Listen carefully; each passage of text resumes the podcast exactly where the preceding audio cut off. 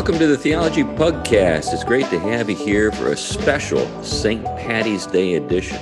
And I'm going to let Tom talk a little bit more about that, and Glenn, of course, because they've got a lot to say on that subject. But uh, anyway, I'm C.R. Wiley. I am a, uh, a pastor. I'm serving a church right now in Vancouver, Washington, uh, right across the river from Portland, Oregon. And uh, anyway, so I'm in essentially a suburb of Portland.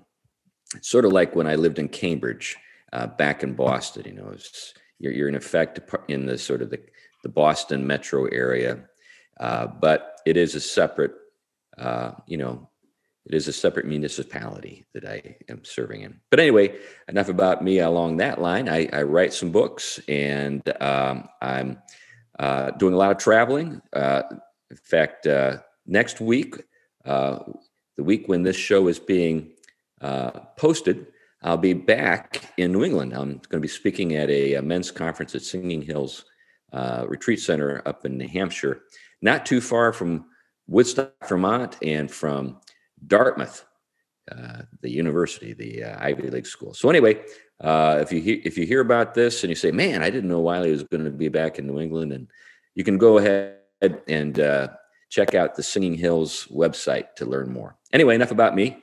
Uh, so, Glenn, tell us about yourself.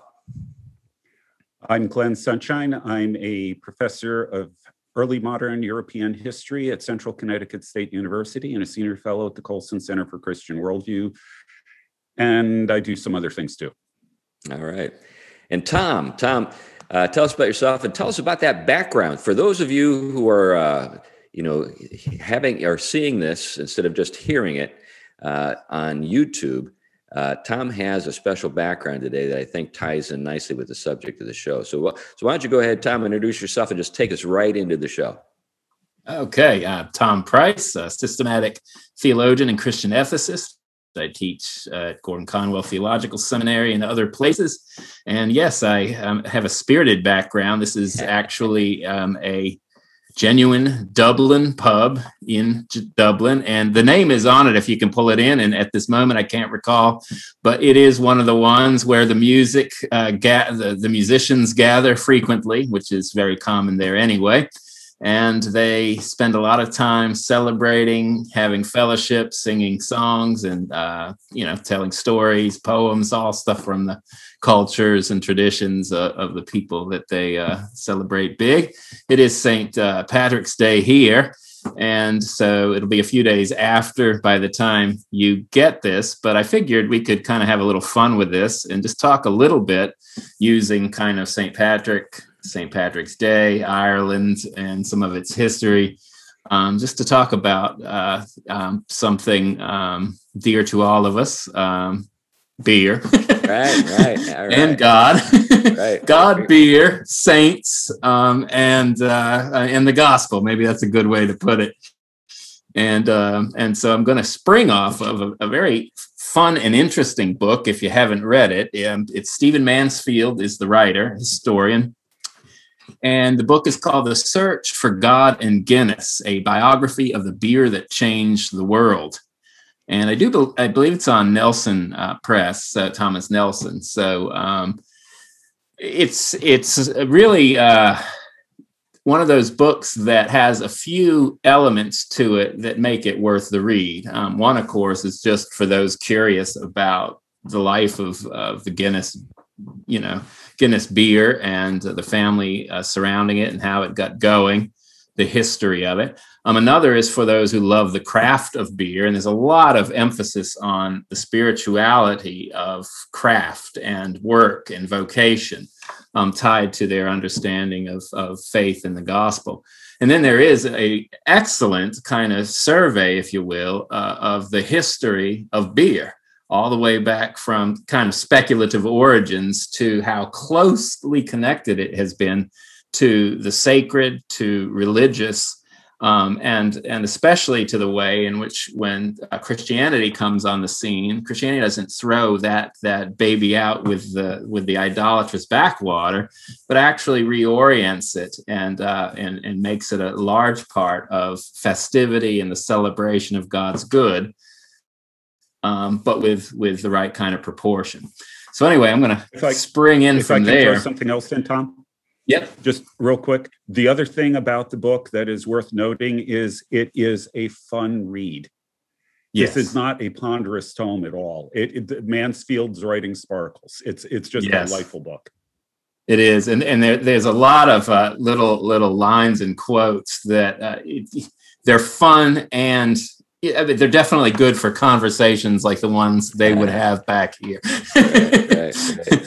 Yeah. And uh, so uh, I think what I was going to do is just kind of start with a few things that people don't know, and these are just straight from the book about um, uh, the Guinness family and maybe about Arthur Guinness and I'm not going to get too much into the current um, Guinness situation, uh, although there is some interesting history. Uh, Glenn can uh, we'll talk about maybe a little bit later, but with uh, relation to Os Guinness and and uh, the the history of the family. Um, but one of the things is that, as he notes in the beginning, is the Guinness story is pretty much largely unknown in the U.S. Um, it's not something that is told often and sometimes there's a little bit of a mythology about it that goes around um, but a lot of people don't have a clue and so they they drink guinness apparently what is it? Is it 10 million pours a day? Is that correct? Something along those lines. um, so they they have their fun share in it but they don't know much about it. Um, but one of the other uh, interesting aspects of the book is just how impactful an understanding of the gospel and the wider service to the whole whole culture and common good was a part of of the vision. And we'll get into a little bit of why that kind of uh, social responsibility coupled with a real gospel um, were outgrowths of kind of the the spiritual formation of the Guinness family, especially since they were um, they actually uh, Arthur Guinness, uh, the the one who got the whole um, St. James Gate um, uh, brewing factory and and um, going um, was actually raised on an estate by a minister. And I'm always proud of this because um, Arthur Guinness, his father Richard Guinness, um, was the one who was a great workman and so great that Arthur Price, my surname's Price, so I, am kind of proud of that. Mm-hmm. Was it was Doctor Arthur Price? He was he was a uh, an archbishop. He had an estate, and he invited the Guinness family to come live and run it. And he was so impressed with them, he he really um, helped them kind of get themselves established, and gave them when he passed away a significant significant uh, uh, bit of income that they all used to kind of build their lives from. Um, but uh, another point that's always fascinating to me, and, and, of course it's just kind of personal quirky stuff, is that uh, this Richard um, Guinness, the father of Arthur, he, had outlived a, a few brides, but his third bride was Elizabeth Clare or Clary, coming from Clary, and uh, that's where I get my price name as well because they married Aretta Grace Clary. So I'm not saying I'm directly tied to all this, but it is a fun set of facts to kind of tie in when I'm a, as a big fan of Guinness. Well, um, before, before, you get any further there, Tom, let's let's fill people in a little bit because I think that when people, uh, you know, think of Ireland, they think of Roman Catholicism, yeah. Uh, and because Guinness is really popular, uh, you know, on the island, there might be people who assume that there's a kind of Roman Catholic connection. Can you can you clear up a little bit in terms of the Archbishop and all that? Yeah, um, Archbishop in this case was with the Church of uh, Church of England, um, and was on, with it in it under its Protestant uh, side, and um, the sad history of Ireland is that the Catholics under English rule were not really allowed to own businesses or anything of that, like maybe 10%. I mean, it was a very small proportion. And actually, the Guinness, Guinness family and Arthur Guinness, though Protestants, they, they had a Catholic background way back. But um, though Protestant, they worked very hard to, to challenge those laws that did not allow Catholics to work. But it, this was definitely a um, a Protestant fa- family, um, the the um, Protestant Irish Church, and it was very influenced, as we'll see a little bit later, also by kind of the Wesleys and Whitefield and and the kind of revival um, spirit that was was going around um, at the time when he was uh, young.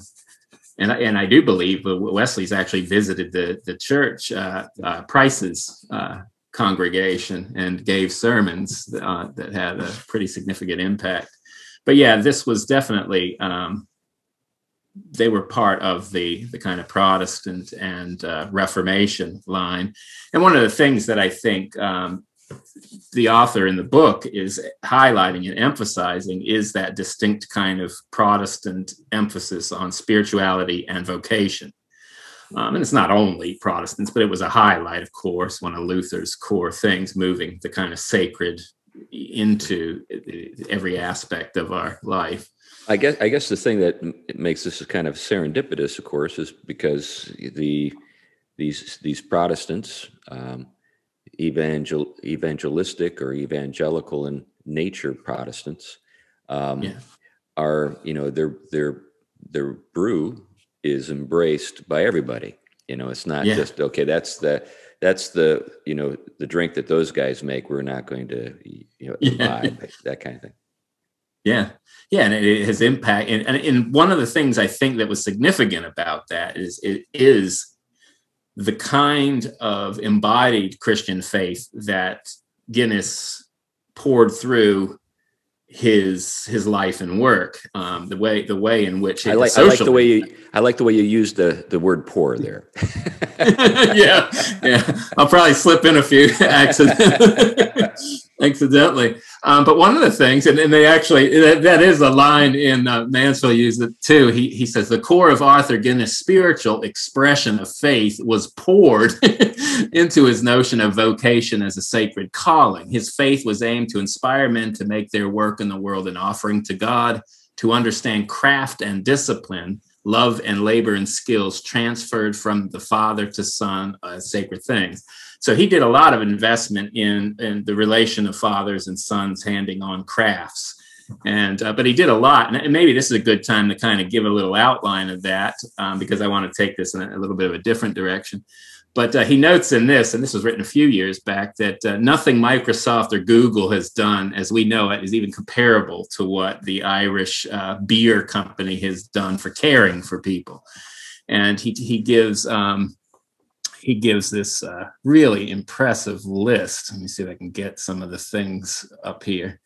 Um, from the beginning of their corp, the corporate corporation and their family history, the Guinness family um, had had sought to to embody their faith in helping um, the needy in the world, and this began in their home and with their employees.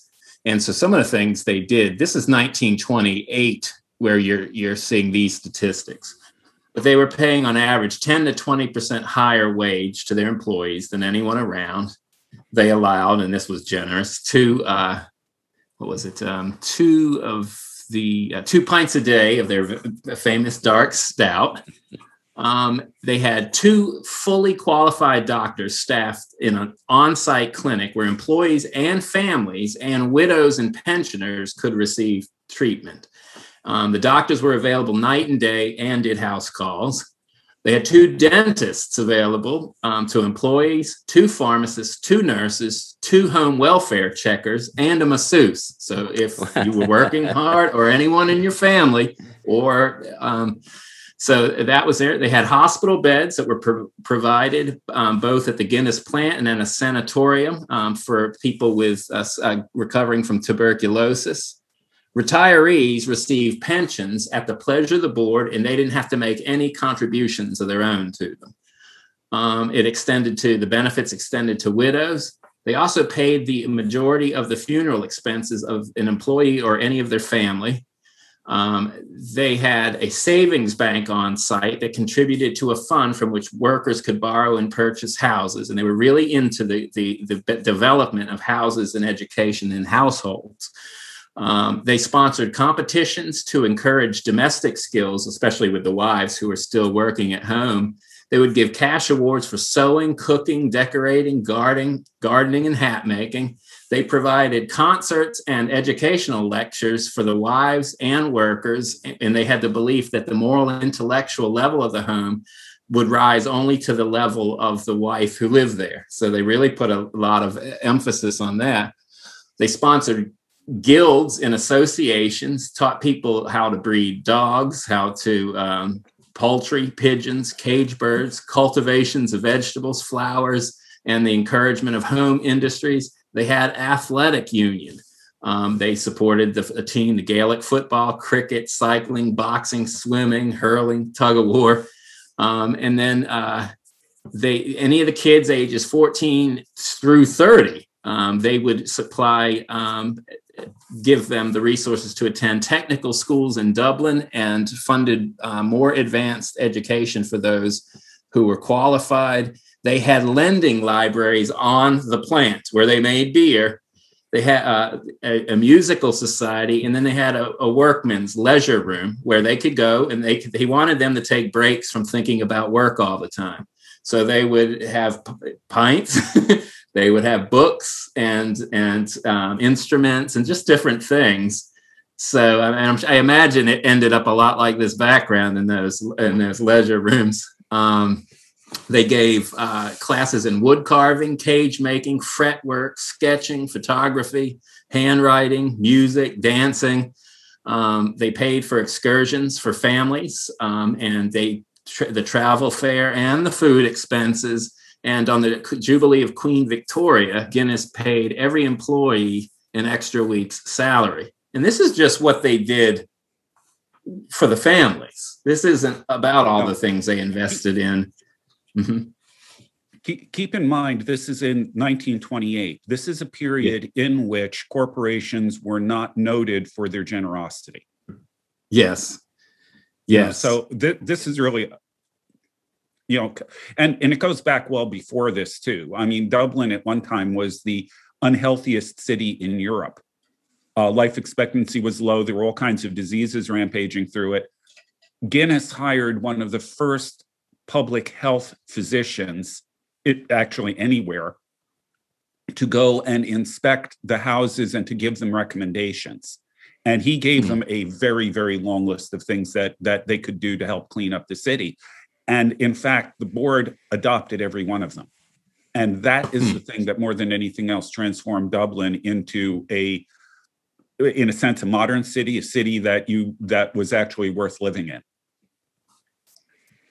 Yeah, you know, I mean, the, the, the, Os Guinness said once that uh, in my hearing that the Guinness Corporation has done more good than any other corporation in history, and I think he's absolutely right.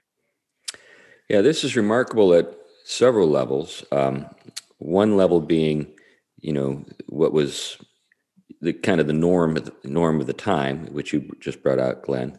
Um, there's also a kind of, uh, well, uh, I think uh, a question that you know sometimes people have in terms of the role of the Christian faith, particularly the evangelical faith, uh, in our in our history, and how uh, how much we can attribute to it with regard to um, some of the, the improvements uh, in in just uh, daily life that maybe we spend more of our time attributing to I don't know, um, kind of, uh, you know, the, the just progress and stuff like that. In other words, it's, it's not, it's, it wasn't just that this was all inevitable, that, that, you know, human society is just progressing almost mechanically or necessarily. It's, there are, there is some, there is some uh, human agency in here. This didn't have to be this way. These people did things because of their convictions.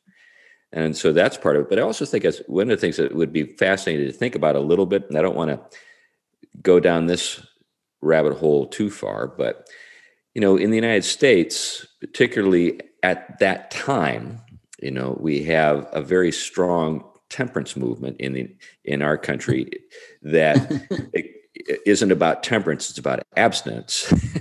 yeah, yeah. And and there's zero room in the minds, even today, with regard to some Christians, for there's zero room for uh, enjoying uh, a pint. You know, Yeah. In fact, this is crossing the line into the devil's den for many, many yeah. people, even to this day. So uh, it'd be good to think a little bit about those things. Well, but I think maybe that's a good segue into the I, one of the I think fun parts of the book is where he traces kind of the history of the sacred in relationship to beer, um, in particular. I drink in general, but uh, and beer in particular. And um, and he, uh, but one of the stories he does to kind of um, Mansfield does to kind of set it up is he's talking about the pilgrims. Now, most people, imagery of the pilgrims are these are definitely teetotalers who um, shied away from any anything, uh, um, and and they it, for again because of the influence of maybe the temperance movement or or people who just are the kind of products of it, they just kind of got absolute devotion to God and and and a love of beer just somehow cannot go hand in hand and the pilgrims would not be your on your map if that were the case.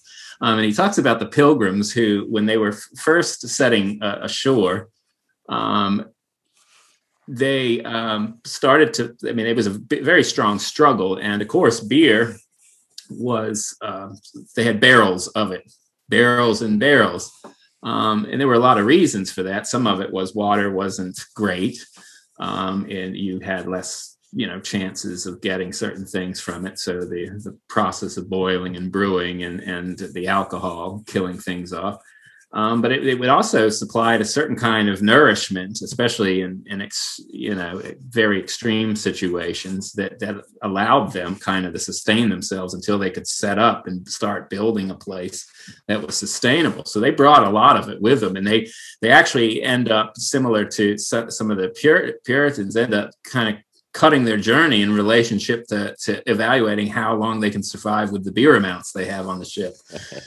and um, and they were they were explicit in a lot of their writings that they didn't just drink only for its health benefits or because they could get sick drinking water, but they enjoyed it to the glory of God, and it, it was sustained community and fellowship. Um, but one of the things that the stories he, he tells about is the pilgrims when they was noticing the natives staring at them when they were trying to set up camp in, in very um, threatening ways. Um, they were afraid they'd have their muskets close by. And um, the pilgrims had tried to approach them um, and kind of just kind of get to know them, and they kind of got threatened, ran off. Um, and so they kept their their muskets close by, not knowing what was going to happen. Well, anyway, one day um, they're they're out working. March 16th, a mercifully warmer day than recent months, as he's he's telling the story. There was a standoff came to an end. Suddenly, a tall, muscular native strove out from the trees and began to approach. The pilgrims quickly took their muskets in hand. They were startled, for the man coming was unsettling. He was painted, he was stark naked, just about, and had bow and arrow. Um, and so he carried this bow and two arrows, and the pilgrims noticed that his hair was long and the back of his head was shaved. They had seen nothing like this back in England, so uh, the, you didn't have have the hippies around, I guess. um, and as startling as this Indian was to the pilgrims, it was happened that shocked him most. It's what happened that shocked him most. Um, the man neared, paused, and shouted in perfect English, "Welcome! Do you have any beer?" And is a true true account. Um, and that, that, they were all astonished. They're like, how did they know English? Much less did they know they know beer. Um, and this is the truth. And you likely didn't know it because it's rarely mentioned in textbooks or on Thanksgiving specials. It's right here, though, in Mourt's Relation and of Plymouth Plantation, the two primary sources we have of the Pilgrim story. Um, the native's name was Samoset, and as he told his story, the pilgrims learned that he mastered their language while traveling with the English ships up and down the coast. And he had grown very fond of the English and accustomed to their ways and liked English beer. now we won't fault him for that, but uh, well, but it's a fun story, and it's related, uh, of course, later to Squanto and the other stories we have. Um, and of course, that was part of one of the first encounters of fellowship um, between them was was the celebration of having beer together. Well, and think, so, think, yeah. yeah, I think well, there's a strong kind of emphasis on uh, how uh, spirits, wine and beer, uh, have a way of making fellowship, uh, you know, easier, uh, enhancing it. Now, you know, obviously, over drinking and tempers and stuff like that can yeah, can also be a problem, but that can be a problem, I should say. But uh, I think you know, conviviality is something that we often associate with sharing, uh, sharing. spirits with each other. Yeah, and, and that was just, one of the things. I mean, uh-huh, Glenn. I just ran into an article yesterday that uh, it was a report on some archaeological finds. Um, it turns out they're able to trace the brewing of beer back further than they used to than than they had until recently, and in fact, it's now a a crapshoot whether beer or bread came first. Yeah, yeah, I've, I've heard that. It goes, yeah. it goes, they, they've actually found traces of beer in hunter gatherer, Neolithic hunter gatherer societies prior to really a lot of agriculture starting to develop, just at the very beginning of the Neolithic. Wow.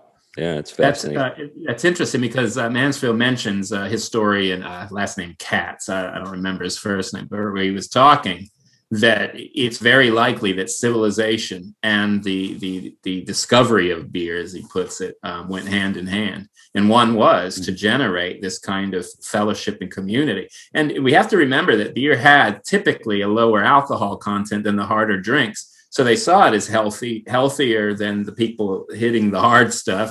And when Christians came along, they actually one of the arguments of the book is they probably tempered the alcohol content to be much more more modest than than the harder drink. So it was something you could enjoy, celebrate, but you weren't to abuse in ways that were unhealthy or socially and responsibility. You know, anything that uh, affected their social and responsibility.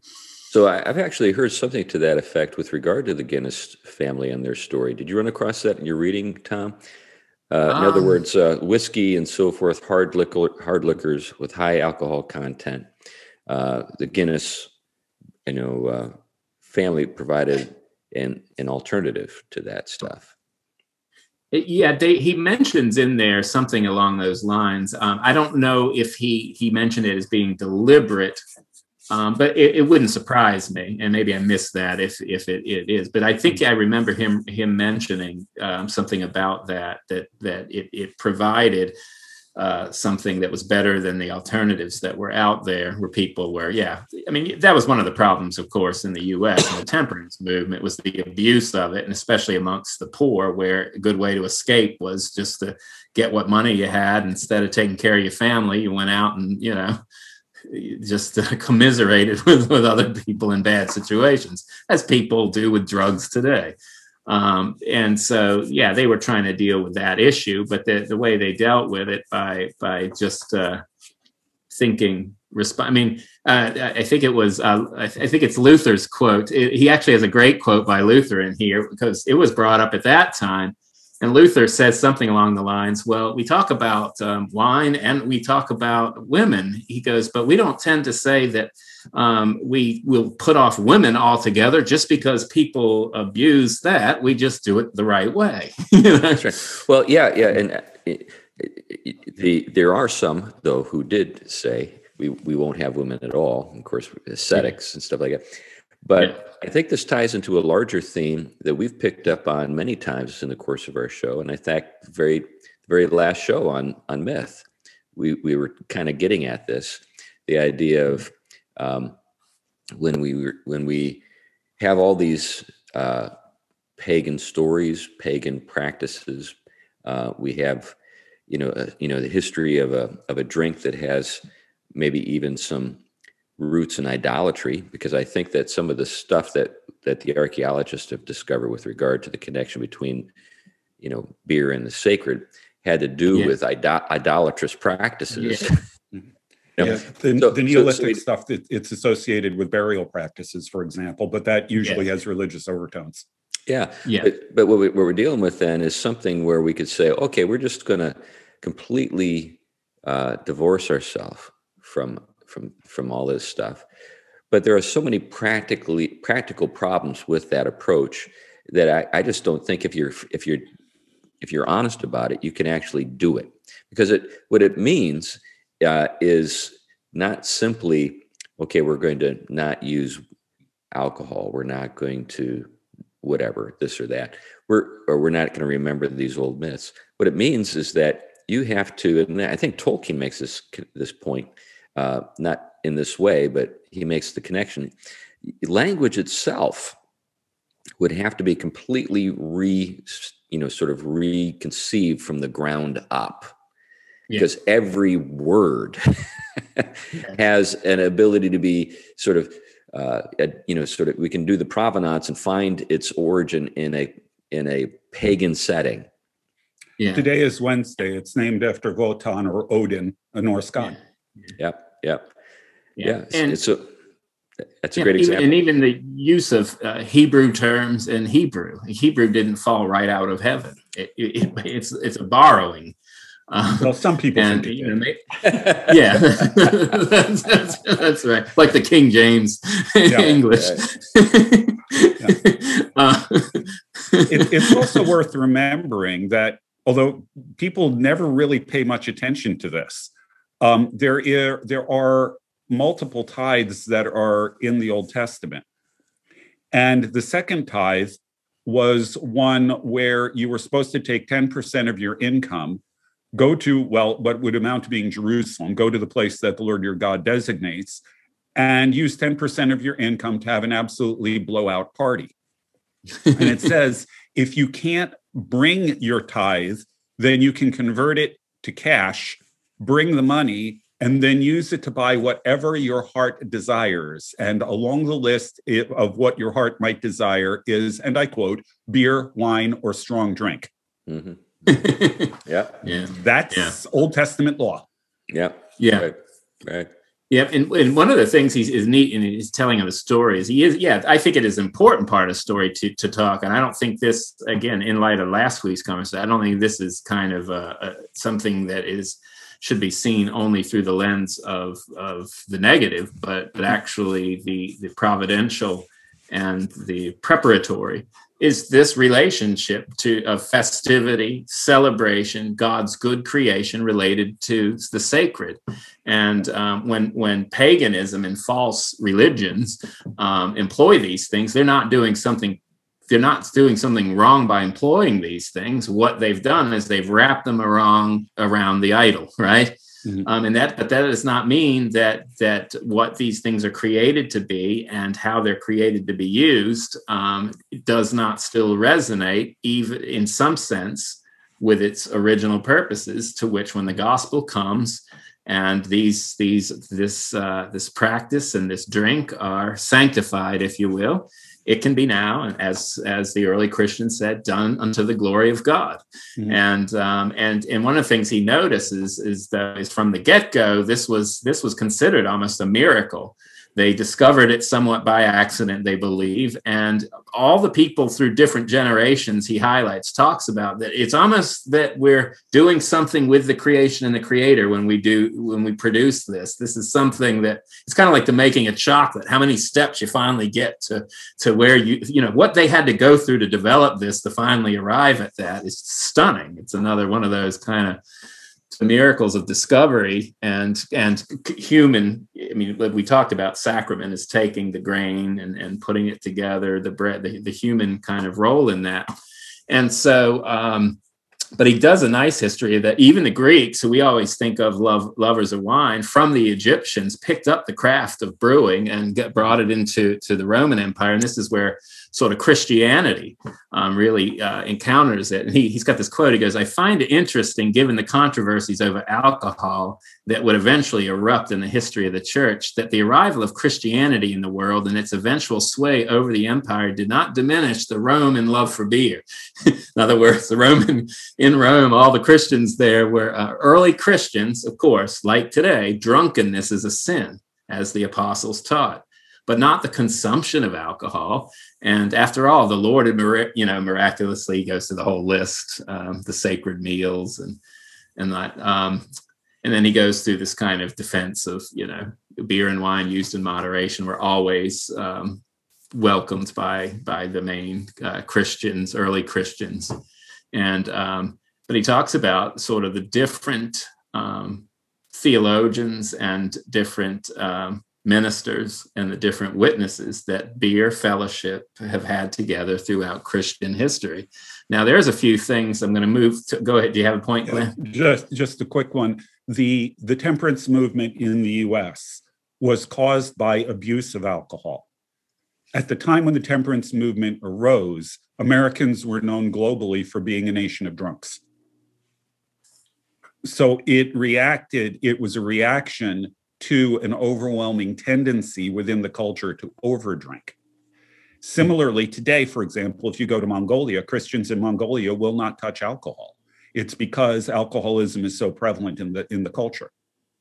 You know, so so this whole temperance thing really comes about because of an abuse of it, but yeah. in a lot of ways, it's a hypercorrection.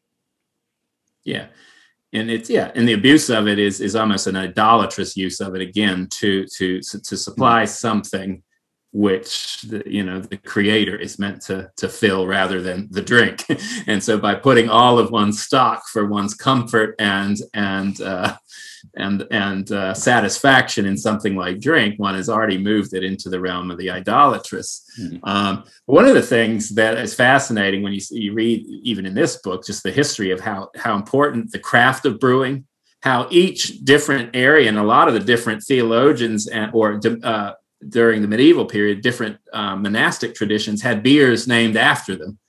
And eventually, the church became the, the largest distribute maker of beer distributor um, everywhere.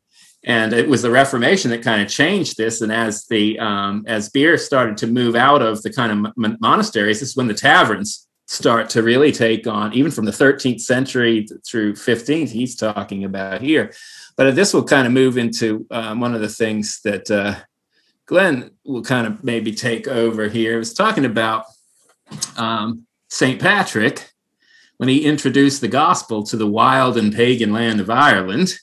Um, always at his side was Mescan. Is that the name of his sidekick? M E S C A N, the great saint's personal brewmaster it seems that Patrick understood godly hospitality and captured many of the Irish tribal chieftain with his tasty beer before he won their hearts for God. So his way it was war- warming them up and having fellowship and community, and then sharing the gospel. well, you know that gets me thinking. I just gotta, I just gotta talk to my session about maybe giving me a budget for a personal brewer well, you, you, know, Chris, um, when John Calvin was negotiating his salary uh, with the city of Geneva during his uh, exile in Strasbourg before they brought him back, one of the things he specified that he wanted in his salary was 500 liters of wine annually. And that's not even including the beer. Yeah, well, yeah. Now, now 500 liters is a lot. Actually, it's a little less than 500 liters. The technical name for the unit is a butt. So Calvin actually asked for a buttload of wine as part of his salary. Uh, but you know, being fair, that was for his household and all that. But he was French. Um, in his right. case, though, he did drink beer, but he was particularly fond of wine, especially white wine. So, for oh, what it's worth. Now, of course, I, I saw a sign in a uh, a pub in Billings, Montana, when I was there a while ago. It said beer because you don't solve the world's problems over white wine. uh, so you know maybe maybe Calvin should, uh, have gone in a different direction there. That's great. Yeah. Um, and so, and so, uh, followed the, the St. Patrick's, uh, he mentions there was another saint associated with beer, uh, St. Bartholomew, who was the patron saint of mead drinkers, um, or those who drank beer fermented from honey. Um, St. Bridget was the famous Irish saint who labored in a leper colony and once asked God to turn bathwater into beer so that the lepers could enjoy the taste of brew. Um, so that was another one. But uh, this Saint uh, Columbanus. Okay, I think that's how we say it. Yeah. Yep. Um, he was once came upon a gathering of pagans who were about to sacrifice a keg of beer to their their idol god. their plan, their plan was to offer the keg on a sacred fire, but he began to preach, and it wasn't long before the, the idol was kind of exposed um, as, as uh, having no, no real power. Um, and afterwards, he told the pagans, but the beer must always be received and kept, and it must be received with thanksgiving to the true God, and then it can be rightly and properly consumed. So here we have kind of what we're talking about the sanctifying of a good gift ordering it properly towards the creator with a thank you know everything given to the creator with thanksgiving can be received and carried out responsibly so you already see this different worldview in action mm-hmm. when christianity is encountering the the other religions and their abuses and their idolatry it, we could do an entire show on Columbanus. He is a really interesting character, but th- that would hold, have to hold off for another time. let's see here. I mean, there's so many of these fun stories in here. Um, I may, I may just. Uh, well, this brings up the, the, sort of the, the I think a, a, thing to think about. Uh, those of us who enjoy beer and uh, enjoy it responsibly, uh, when the when the subject is brought up, you know, uh, you know, usually you see guys smile you know there's a there's a kind of ah yes this is great. And then there's the this sort of uh, folklore that uh, surrounds the the making of it and the consumption of it and, and these stories and they they generally are kind of fun. You know there there's a kind yeah. of amusement uh, or amusing point or you know sort of uh, you know amusing uh, you know uh, punchline or something like that. And which which you know kind of takes us into the, the, sort of the larger reality that even in our world today, when you think about a beer commercial, usually they're a lot of fun. You know, there's there's some kind of fun setup or joke that's being, uh, but but but this idea of the heart being glad, mm-hmm. you know, this is a scriptural idea that uh, you know uh, these things. Well, you know, the the old quote that's attributed to, to Franklin, which is apocryphal, I believe, mm-hmm. that uh, you know, beer is evidence that God loves us and wants us to be happy. yeah, yeah, yeah. if there was ever a quote that you wanted to be true, but you know is not, it's that one probably. But uh, it'd be interesting to figure out just how that sto- that sort of that was attributed to Franklin and where it actually comes from. But maybe, maybe you yeah. know, Glenn. I don't the, know. The answer is really simple to that. All you need to do is come up with a quote and attribute it to Franklin, and it's going to get legs. I mean, it's as simple as that. yeah. Well, he was the sort yeah. of guy you would say, yeah, he could say that. Mm-hmm. yeah. yeah. But and, uh, um, mm-hmm. anyway, go ahead. Go ahead, Tom. I didn't mean to cut you off. Yeah, well, I was going to weave it to over over. Oh, Glenn, you had another. No, go, yeah, go ahead, Don. Okay, I'll weave it to uh, a little bit of. Uh, I'll wrap up with the kind of Protestant side. Then we can return maybe to St. Patrick. I know Glenn has some some stuff maybe he could share with us on that. Um, one of the things he talks about in the book is kind of fun. He goes, uh, he talks about how, of course, you know, Luther comes from Germany, which, of course, the the, the drink of choice is beer at this time. Um, but it's important to know that his hometown of Wittenberg was a brewing center, and his wife Katie was a skilled brewer at her convent before she left to marry him. And that in his day, every occasion of life, from weddings to banking, was graced by the presence of beer. Um, this was only good news to Luther, inviting friends to his wedding. Oh, which I didn't know the word bridal that we have comes from a merging of bride ale at a particular time in Christianity when the brides would give ale to those who gave them wedding gifts. It was called oh. bride ale. I was thinking he was making it up, but apparently he he he he oh. he was serious. Wow, that's fascinating. Yeah. We, might, and, we need to. Re, um, we need to. Re, there are certain things we need to revive. We need to revive certain yeah. wedding, wedding, practices, wedding traditions. But the, but the, fun part, and I think maybe for this podcast, it kind of this kind of give us a little laugh, but it kind of makes a little sense. Is Luther spent much of his time in the taverns um, of Wittenberg, and not just because he liked to drink beer. He often mentored his students there. Mm-hmm. He studied there, and he met with his important visitors there. And upon occasion, he taught classes there. Now, see that I'm, I'm that where this you talk about revisioning seminary education and theological education. I think Luther Luther is a good example here. yeah, we, yeah, we got to we got to work with that somehow because you know we've been talking about uh, offering more classes, uh, online classes. I know both of you guys have done it, and uh, yeah, we, we, can figure out maybe a, a, Lutheran angle, some kind of some kind of Lutheran uh, kind of uh, moniker that we could you know sort of attach to the classes we make or I, I, think the other reason why Luther is in the tavern, aside from the fact that he grew up in a culture where that was just normal, is it was a way yeah. for him to keep his ear to the ground. Yeah, yeah. He, he, would know what people were thinking, what they were saying, and so on. And this gave him, well, I mean, a lot of Luther's ideas spread because he is an absolutely brilliant propagandist who used the colloquial German language. Mm-hmm. Mm-hmm. And so they would he would produce these broadsheets and things like that, often with very colorful cartoons and i don't mean literally colorful colorful in the metaphorical sense right. that that that they put up in taverns and people who are literate would read them they were frequently in verse they would read them to the rest of the people there and this is part of how he spread his ideas yeah yeah mm-hmm. Yeah, and he, you know, he's mentioned, of course, converting old bar tunes to hymns. Mm-hmm. There's this very fun, fun pair. Oh, Chris, you had something you want to say? No, no, I'm, I'm good. Oh, okay. There's a very fun paragraph here, and I, it's worth reading th- this because it, it, this gives some of the crass kind of wit that Luther has. Um, but but one of the things he said, sometimes the people around him, uh, learning uh, around him, could you know have a little bit too much, and he came up with a definition for drunkenness he said, It's when the tongue walks on stilts and reason goes forward under half a sail.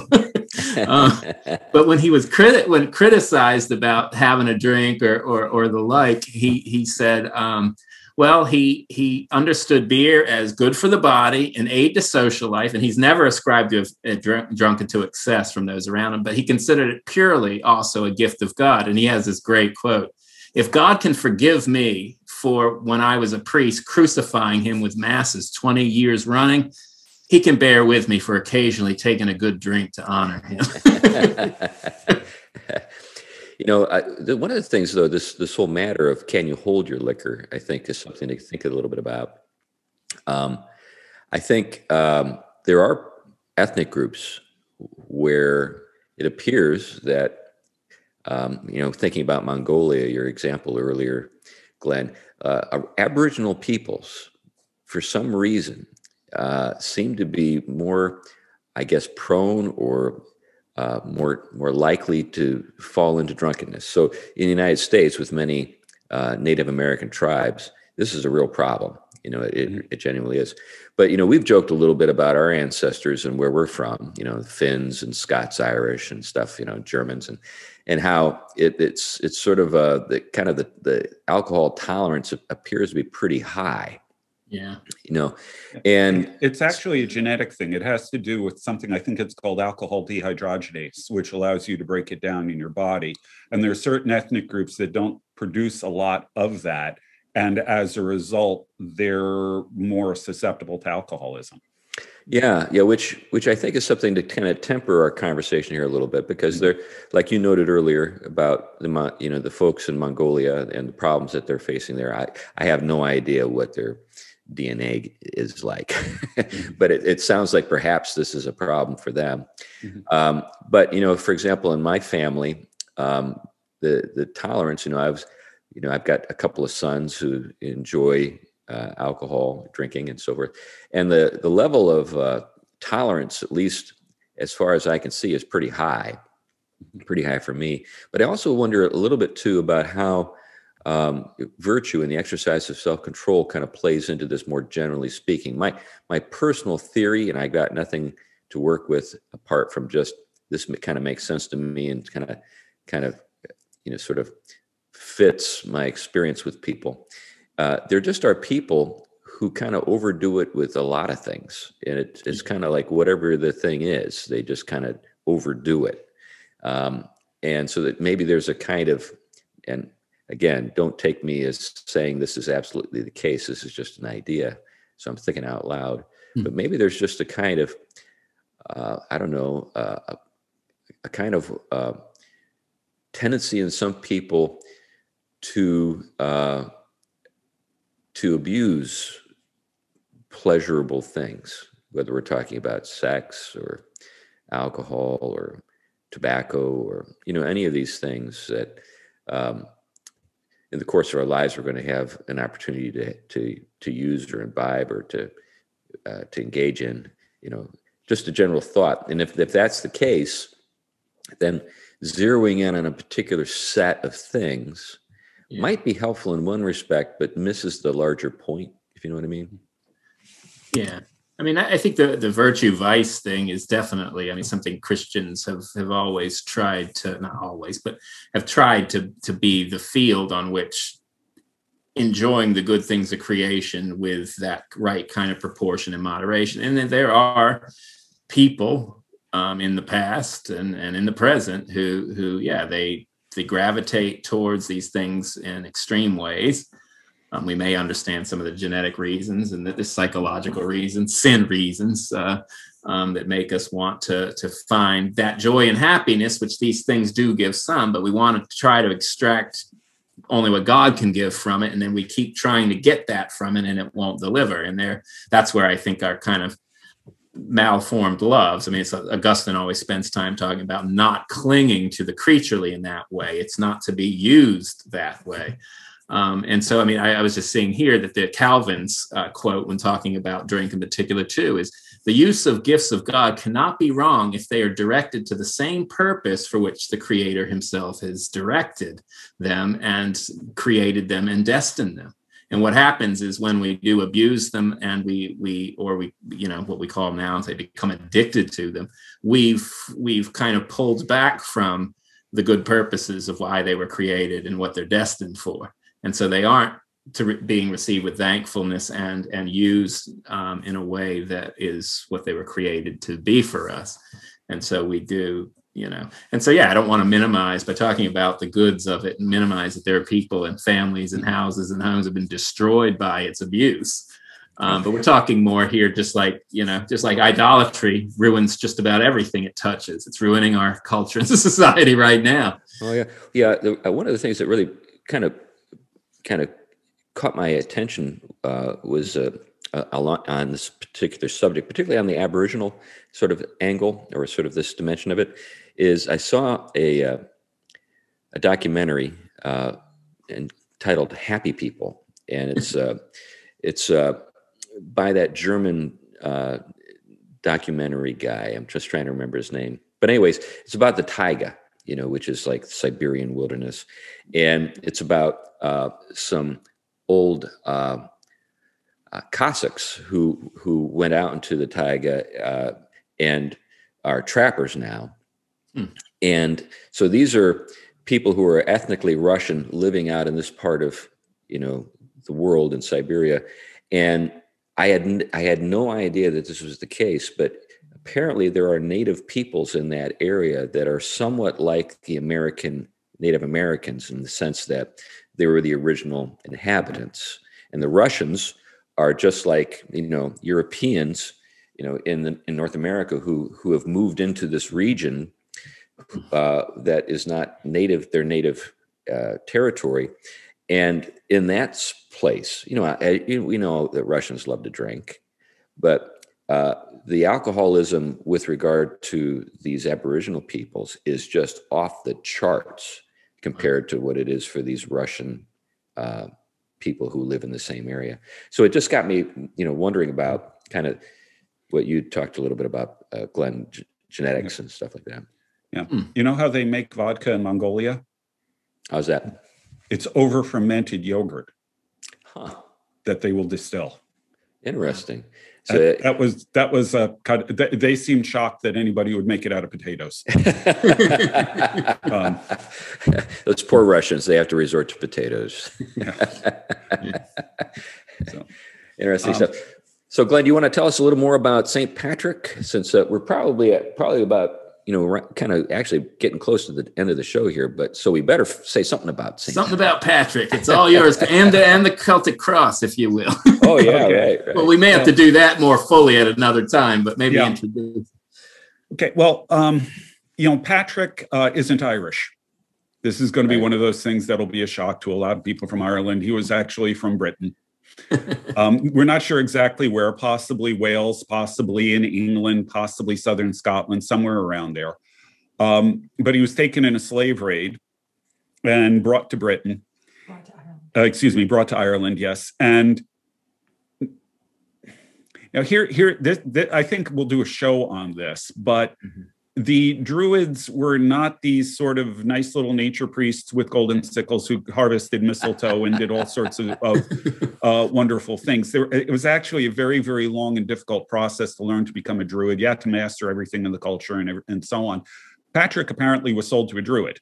He was taken to northwestern Ireland, where he learned the language, learned the culture, probably learned a lot from the druid about how things work in Ireland and then worked as a shepherd for a while. At this point, he had a come to Jesus moment, if you can call it that. He was lamenting the fact that he was not very faithful and all of that in Britain. And so he began praying. He said, I prayed up to 100 times a day, which I mm. think means he said the Lord's Prayer. Um, but then he got a vision that told him to, it was time to leave, start walking. And he walked diagonally from the northeast to the northwest to the southeast of Ireland without getting caught as a runaway slave hmm. managed to talk his way onto a ship, got back to England, swore to his parents he would never leave again. And then he had a vision of someone in Ireland, possibly his old uh, uh, owner, uh, saying, Holy boy, come help us. And he took this as a call to go back to Ireland. Hmm. So much to his family's uh, chagrin and objections, he went to France, studied to become a priest, and then went to Ireland. His first splash in Ireland came about because by law in Ireland, no one was allowed at this one particular festival, no one was allowed to start a bonfire until the bonfire was started at Tara, the High King's residence. So what would happen is the High King would start the bonfire, and when you saw the bonfire at Tara, you could light yours and so on. And think think the Lord of the Rings, you know, how the beacons light up on mountain to mountain to mountain. That's how it would spread across Ireland. Well, Patrick decided that he really needed an in at the royal court. So what he did is he went to a place called the Hill of Slane. And by the way, the tune for Be Thou My Vision is named after that. It's Slane. Hmm. Uh, he went to the Hill of Slane and started a bonfire before the king started his, in sight of Tara. Hmm. So the king got really upset and said, Find out who lit that fire. And they went and got him and brought him in. And that's when he began preaching. Hmm. And it turns out he didn't get a lot of success at first, but he got one convert at least, a guy named Eric, who was a druid, hmm. one of the priests. And like I said, I think I'll do another show on this later. But Eric will end up founding a monastery on the Hill of Slane. Hmm. Interesting. And from there, it turns out, and again, we'll we'll explore this in a future show. It turns out that a lot of Patrick's initial converts came from the Druids. Wow as well as the children of of noblemen. Hmm. And you- he he developed a totally different system of church organization, custom designed really for Ireland, that was totally separate from what was going on on the continent. Now, with regard to the conversions uh, from from the Druids, do you have any thoughts on what was going on there? What made them open? Celtic religions in general were very nasty things. They involved human sacrifice and things like that. Maybe not regularly, but anytime there was an emergency situation, they would sacrifice people. Hmm. I think, I have no proof of this, but given what I know about ancient Celtic religions, I think that the core thing that really got them is Patrick saying something to the effect of your gods demand that you sacrifice your sons to them the true God sacrificed his son for you. Hmm. And I, I, really think that, like I said, I can't prove it. I have no documentation on that. But what I know about the religion and what I know about Patrick, hmm. I strongly suspect that was the that was the reason. The yeah. Druids, who, like I said, were experts in pretty much everything in the culture, understood the limitations and sort of the dead ends of where it went more than the common people did. And right. so when they saw this alternative that Patrick was presenting to them, they realized just how much more it had to offer. Yeah, and and I think sometimes the romantic the way we romanticize in the modern world, the pagan world, you know, mm. druidism, whatever, you know, neo-paganism is a is a Christianized paganism. Right. You know, it's not the it's not the real in the real deal. That's right. Yeah. yeah. Yeah. Well, well good stuff. I, would like to jump ahead uh, a, a, century or so, where, and again, we'll talk more about this later. But you asked about the Celtic cross. Yeah, yeah. Let's. Maybe, okay, the Celtic cross. To... For those of you, this will just take a couple minutes. For those of you sure. who don't know, the Celtic cross is the cross with the circle in it. You see on the top of all kinds of churches, Presbyterians, uh, Anglican, and so on. That started on the island of Iona, which was um, colonized by Saint Columba, not Columbanus, different guy, Columba, and he used that as a jumping off point to evangelize Scotland and then northern England. And the okay, the the the pre-Irish pagans who lived in Ireland, and yeah, there were some, used to erect these standing stones that were used. We don't really know why, but they were used almost certainly for worship, and certainly the Irish pagans used them for worship the Christians originally seem to have put up large wooden crosses. Well, at Iona, they decided that they were going to set up their own standing stones, except they were going to do them in the form of a cross. Now, the problem is the first of these, the St. John's cross, the arms on the cross weren't stable. The strong, stone wasn't strong enough to hold them, so they broke off. And actually, you can see the remains of Saint, the St. John's cross in Iona at the museum there. But from there, they developed the Celtic cross. So you got your cross. This is originally set up in high crosses, these high, these large stone crosses. And by putting the circle there, it helps hold up the arms. But there's a reason why they picked that circle. If you take just the circle with the cross inside it, nothing projecting out the sides, that was an ancient pagan mandala, a symbolic representation of everything that exists in the world. The upper arc represented the heavens, the lower arc represented the underworld, the middle line between the two represented Middle Earth, in the middle between the, the heavens and the underworld. And the vertical line was the world tree. We know this best from Norse mythology as Yggdrasil. So it ties together, its branches are in the heaven, its roots are in the underworld, it goes through Middle Earth. It's the thing that ties the universe together. But it goes beyond that. The branches in the heavens represent celestial wisdom. The roots in the underworld represent ancestral wisdom and tradition. So it also represents the sources of knowledge. But it's more than that, it's also a compass.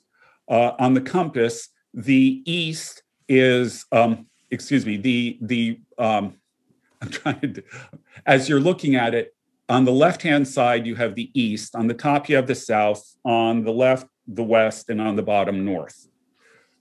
North is in the sector you associate with the underworld because it tends to be darker there in the northern hemisphere. The south is where the sun tends to hang out, so the south is on top with this it's celestial. So it's a compass as well, but it also represents time. So to the east you have dawn, to the south you have noon, to the west you have sunset, and to the bottom north you have midnight but it's also a calendar spring, summer, fall, mm-hmm. winter. It's also your life birth, youth, maturity, old age. So it represents days, years, lifetimes. It represents heaven, the earth, the underworld, and all of this tied together. It represents knowledge, all sources of knowledge, everything else. At Iona, that when they're constructing these high crosses, they decide to use that symbol, which anthropologists call it the sun, the sun symbol or the sun cross, because they think it represents the sun. If you actually talk to people from indigenous, still existing pagan religions from Northern Europe, like the Slavic peoples, which is where I learned this from, it's much more than that. It's this entire mandala.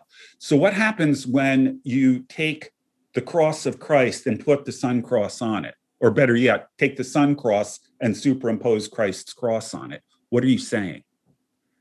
You are saying that Christ is Lord of space and time.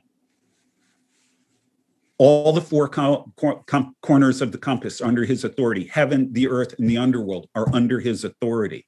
Your days, your years, your lifetime is under his authority. He's the, the, the logos, the source of all celestial wisdom and all that's good in ancestral wisdom. And he rules over all of this from the world tree, which is the cross. Yeah, that's great. And then the, Celt- the Celtic cross is a complete worldview in one symbol. And, yeah, that's that's marvelous. Now, any thoughts about what you know when we think about the cross? Of course, the the points of the cross extend beyond the circle. Anything to that in terms of reflections? Well, I, I think that that the reason for that is they they took the sun cross, as it's called, and deliberately put the cross of Christ over it, so that when you looked at it, the first thing you saw was the Roman cross. Right. And but, and then you know the fact that it's larger that extends beyond it it encompasses everything that's in the celtic cross. And again christ as lord he rules over all of this from the cross well, that's a great place to end the show because we we have come to the end of our time, and uh, but a great way to to and maybe you know as you noted, Glenn, maybe we can pick up this again sometime and kind of elaborate even more uh, about it or up, upon it. One one quick note: this ties directly into what we said last time about pagan mythology and how it needs to be Christianized. Right, right. This is this is a concrete example. Yeah, that's great. Tom, do you want to say anything as we wrap up? This was your show. No, it, it was great. I liked where it ended up. Um, it was kind of meant to be a little bit fun for the day and and you know celebratory right. in many ways of the way the gospel has basically come into the world and has to do with everything and is ordering it back towards its creator the right way in Christ. Great, great.